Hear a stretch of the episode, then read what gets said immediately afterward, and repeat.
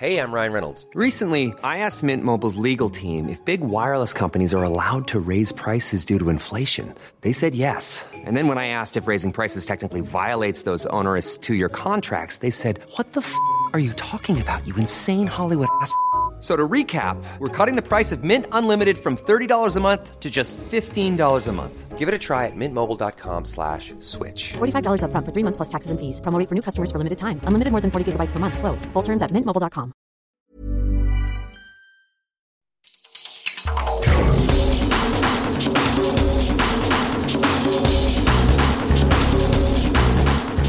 Malo and welcome to the World in Sport from RNZ Pacific. I'm Vinnie Wiley.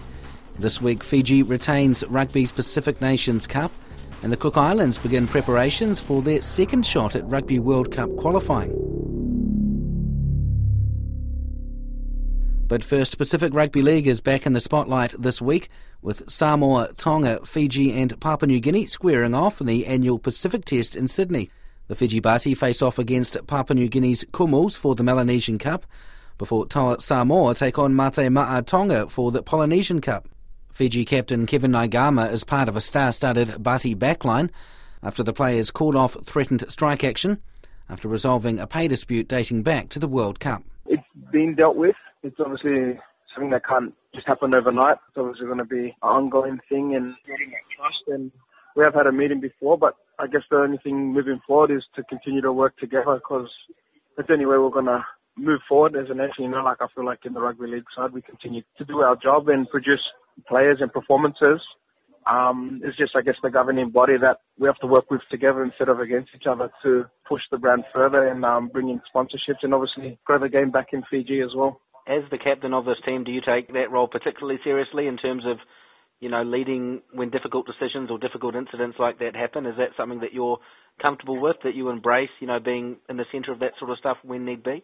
It's probably not ideal being a player. You know, you, you really leave those things to the governing body, but um, it is what it is. And, you know, all I'm doing is just to represent the players. I feel like as the captain, uh, I sort of liaise that relationship and, and speak to the board and on behalf of the players. And, you know, like I make sure we're all having discussions with the playing group as well because ultimately um, the playing group's um, the number one focus. And, you know, um, if we don't have the players' best interests in mind, then it's really hard to put a, uh, a strong team together. So just, I think, like I said before, just continuing to work with the playing group and making sure I'm taking every, everyone's uh, opinions and, and also having discussions in like what's the best plan moving forward. Because ultimately, like you said, we want to be putting um, a team forward that's definitely testing the tier one nations, and you know that's the that's the main goal we have in have it up. And uh, speaking of relationships, uh, you've got a new coach, Matt Adamson. He's uh, in for this test, but I know he's pretty keen to, to go all the way to the World Cup if that so happens and he gets that opportunity. Uh, how's his approach? How's his how, how's him coming into camp uh, uh, gone for the teams? What is you know what's he doing differently, and, and, and how are you guys enjoying it? Uh, nothing different to be honest. I obviously had a few conversations leading up to the World Cup with him. Um, never met him before until I got into camp. Seems like a, he's like a real nice man. He's um, the main focus, um, obviously just to have fun, enjoy each other's company, but he didn't want to really change too much. Um, he just obviously wanted to go work off the back of the momentum of the World Cup. And, um, you know, he's just happy to accommodate that and, and continue to progress and help us push forward as, um, as a nation of Fiji. And uh, obviously Papua New Guinea on the weekend. Um, what are you expecting from the Kumuls? country, I don't think they get much credit, to be honest. Um, you know, they've done, you know, rugby league in, in Papua New Guinea is like a religion. And they've come leaps and bounds in rugby league, and it was good to see them do so well in the World Cup. But not only that, but have a team in the in the Queensland Cup, which you saw them win last year. I feel like, you know, they're going to be definitely a physical side, and I think everyone sees that for them. They always go 100 miles an hour. Um, so we're respecting a real physical uh, contest on the weekend, a physical battle, especially through the middles. But I'm looking forward to the challenge, and at the end of the day, it's a good thing for Pacific Rugby League. You, you- you'd be keen perhaps to have another round of these sorts of matches in October, would you? Yeah, I think like well, like you, how, how you see Australia, England, you know, and um, New Zealand play regular Test matches in that period. It's um, it's real hard as a, a nation like with Fiji only playing one Test every year, and then after this, like only playing with each other again next year. Um, I feel like to grow as a nation, we need to be playing regular Test matches, and now like obviously in our real commitment, it's hard you can only fit one in in a year. But like obviously in October, you can obviously play two or three, which is what the other nations are doing. Um, and I feel like to grow, all the Pacific Rugby League nations need to be playing um, regular test matches to grow as well. That's the Fiji Bati captain, Kevin Naiqama. It'll be a game to remember for Manly Sea Eagles winger Jorge Taufua, who has switched his international allegiance from Mate Ma'a Tonga to Toa Samoa. The 26 year old says he made the decision to represent his mother's heritage. Australian, born and raised, and father's Tongan, mother's Samoan. I was brought up by my mum uh, my whole life, and she raised me, and I felt more Samoan growing up than anything like. But I still had a bit of touch of the um, Tongan side of family and what and whatnot. So yeah, playing for Tonga for the last few years was definitely a great experience, and they did some great things last year in the World Cup too. So I thought it was time to you know do the second part of of, of one of my goals, and that was to represent uh, my mum and uh, my Samoan heritage. So thankfully, I got the call up to be here today. Obviously, you're eligible for both, but um, did, is that something you had to communicate to to Matt Parish, who you know, having obviously previously played for Tonga, is would he have reached out and said, you know, are you available, or have you said, well, I know I've played yeah. for Tonga, but actually I want to play for Samoa? Uh, a few weeks ago, I just gave Dave Penner, who's the um, assistant coach here, and who I've had a good relationship with uh, while he was at Manly as well, who was my 20s coach and um, assistant first grade coach for a few years. Yeah, I just rang him and just kind of said, hey, uh, just to put my hand up and for Samoa, um, it's a it's a dream and a goal that I uh, want to fulfill. And if you guys feel that I'm in good enough form to represent Samoa, then yeah, I definitely um, just want to throw my hat in the ring. And um, I understand that they have their loyalty to the boys that just finished the World Cup with them, and you know they get first preference. But yeah, I just wanted to put my name out there and just let them know that I'm keen. And thankfully, a few weeks later, Frankie Pritchard gave me a call, and who's, the manager now, and yeah, just gave me the green light, which um, you know I'm very grateful for. And um, yeah, so here I am. And obviously, I think it's been a couple of years since you've played a Test match. Is that right? My last actual Test match was the World Cup qualifier for Tonga um, against Cook Islands, which I guess a lot of people, I don't know, somewhat forget about because I guess there wasn't too many Tongan boys around that. We, we put together a, still a good team, the Cooks, and they weren't easy. Um, so it's definitely um, a special stepping stone for them to um, do what they did last year in the World Cup. So yeah, that was my last test in late 2015. It's been a pretty interesting couple of years for not just um, Samoan or Tongan or anything, but just you know Pacific and World Rugby League. I guess a lot's changed now, so we have you know the likes of all the boys um, you know committing to Tonga, which I guess you going the other way makes it a bit interesting. I know a few of the the Samoan boys from the World Cup have opted to play for the Kiwis, and and then mm. obviously you guys have Anthony Milford, who you know whilst he played last year against England, he's obviously played Origin just a few weeks ago. So to you know commit to Toa Samoa and when there's an Origin game the following night is also a pretty big deal it's kind of a trend and it, it's a good thing to see and the island people love to see their boys to put out that sacrifice and, and to and to put on um, you know the jump of, of, of the the smaller nations and um, you know means so much to us. So yeah, good to see Milf you know here in camp and is, he's quality all around. So um, you know, he's one person I'm, I'm looking forward to, to playing with for the first time. And of course, um, you know, as it so happens, you find yourself committing to Samoa and playing for your mother, and uh, here you are, of course, up against Tonga. Yeah, I, I think it's it's not easier, but it's like a decision to go from New Zealand to Tonga or from Australia to Samoa or New Zealand to Samoa. Is, that decision is a, a bit lighter than um, what I had to kind of figure out within myself. Is because um, you know they're kind of the opposites, but they're very similar, and and they only really verse each other, and and no one really likes to see them verse anyone else but each other. So I've got the best of both worlds, um, you could say. So um, yeah, it was a tough conversation to have with the Tongan coach um, a few nights ago, just to give them a heads up in respect to them and, and the faith and um, you know everything that they've um, provided for me in, in my time with them and um, and and to the Tongan boys as well. So um, I'm sure they understand and looking forward to running into them on Saturday you know, obviously when you made the decision, what was your what was your family's reaction when you told them? I only told my mum last night, and she automatically when I got home yesterday afternoon, she's like, "Oh, you gonna play for Tonga?" And I was like, "Oh, no, nah, maybe not this year." And then I waited a few hours, and then I told her, "I was like, no, nah, I'm not playing for Tonga. I'm gonna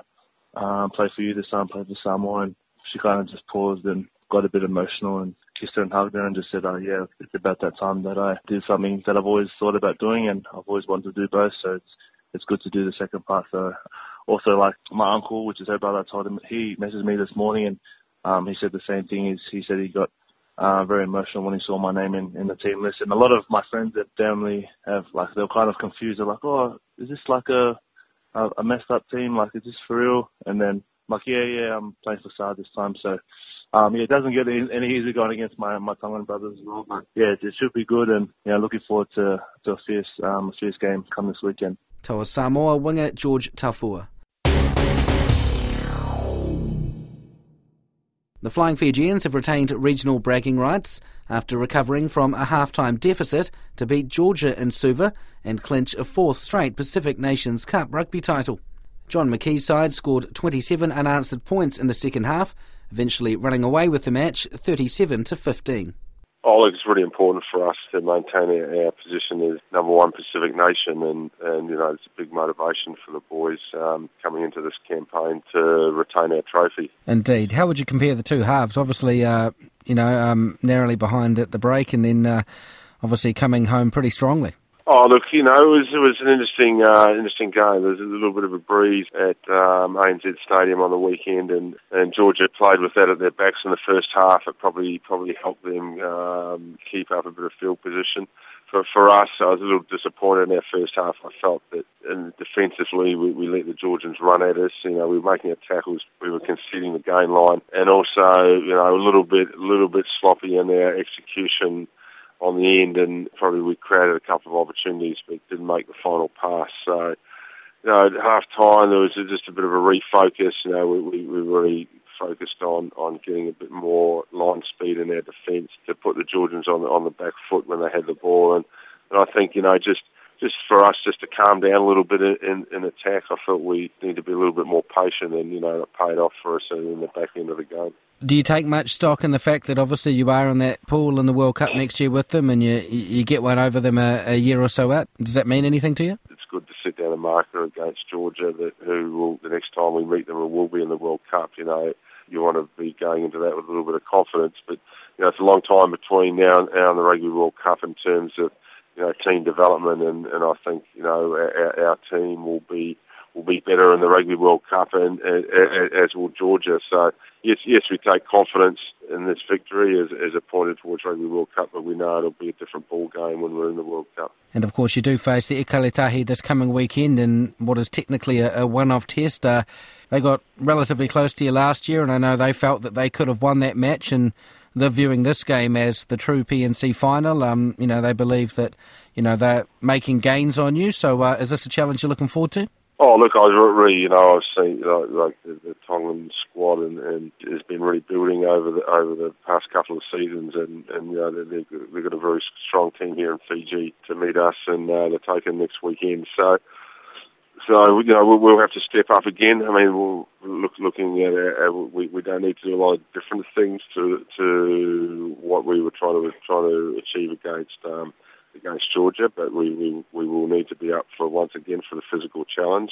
In some ways, Georgia and Tonga are similar in, in terms of the physical challenge, but we know Tonga have got some uh, very dangerous backs as well, which we'll have to we'll have to be right on top of our game defensively, and you know we want to we want to stay Pacific number one. So we need to we need to win this game to put that beyond doubt. That's the Flying Fijians coach John McKee. The Cook Islands front rower Matt Mullaney admits it's a surreal experience to be back in camp with the national team after their Rugby World Cup qualifying hopes were handed an unlikely lifeline. The Cookies were originally beaten by Tahiti in their Oceania Cup clash in August, but that result was overturned in March after the French territory was found to have fielded two ineligible players. Matt Mullaney started that match at hooker and says it was a completely different team from the one assembled for the upcoming home and away matches against the winner of the Asia Rugby Championship, Hong Kong. The majority of the players were locally based and the coach was also a local.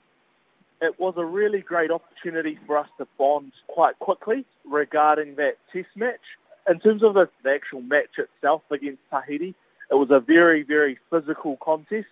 And on that occasion, they came out on the right side of the ledger. To fast forward um, a couple of um, months from that date, and to be told that World Rugby had announced that the match result be overturned due to Tahiti having fielded ineligible players during that game was quite a surreal experience. Um, and obviously, it's given us uh, a renewed sense of confidence and focus uh, heading into the next stage of World Cup qualifying. So you've now got a whole bunch of overseas-based players, a few somewhat familiar names to, to rugby people. You've obviously got Stan Wright back as coach, who's the you know very well-known former player, former captain of the uh, team. Uh, you know back for a second stint, and this one might actually have a match in it.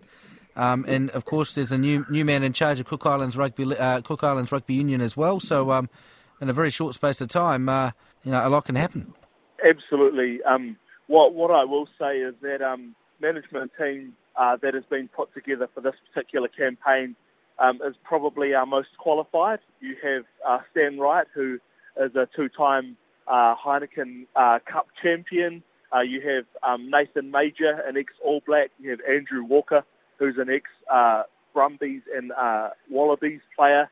Um, and, and obviously they bring a lot of experience, as, as does Kevin Edel with his uh, rugby league background. So I think a lot of players have found the environment that the management team is trying to create quite attractive. And obviously it's indicated that the Cook Islands are quite serious about progressing through Rugby World Cup qualification and then eventually uh, onto the World Cup. So they are the key goals.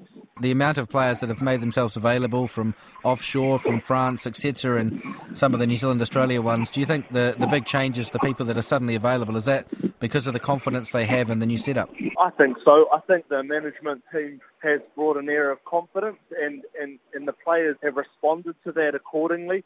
I think um, the players are eager to learn as much as possible in this environment, and I think that's been evident in the calibre of guys that have put their hands up. You're together for six or seven days, and then you've got a, a you know a trial match scheduled, an inter trial. These two dozen people from offshore, and then you've got about a dozen or so locals as well that are all going to be going hammer and tongs. It's very, very limited preparation time, which is a challenge, but it's also an opportunity for us to bond in camp but also I think you know having a trial will make sure that guys have an opportunity to put their best foot forward for selection. I think that's a really important point to note. What do you guys know about Hong Kong?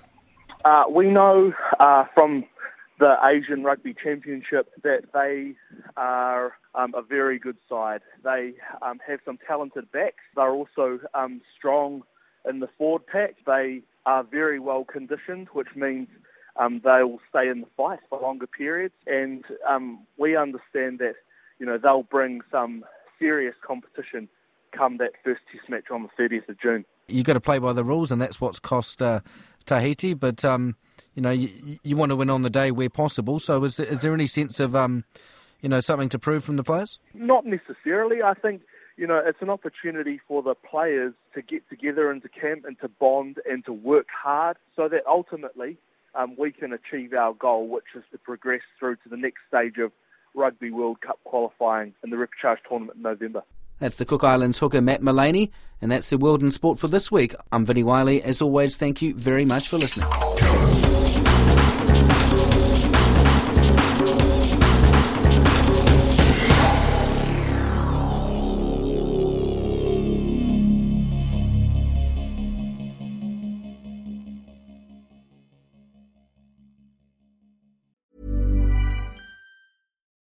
Botox Cosmetic, out of botulinum toxin A, FDA approved for over 20 years. So, talk to your specialist to see if Botox Cosmetic is right for you. For full prescribing information, including boxed warning, visit BotoxCosmetic.com or call 877-351-0300. Remember to ask for Botox Cosmetic by name.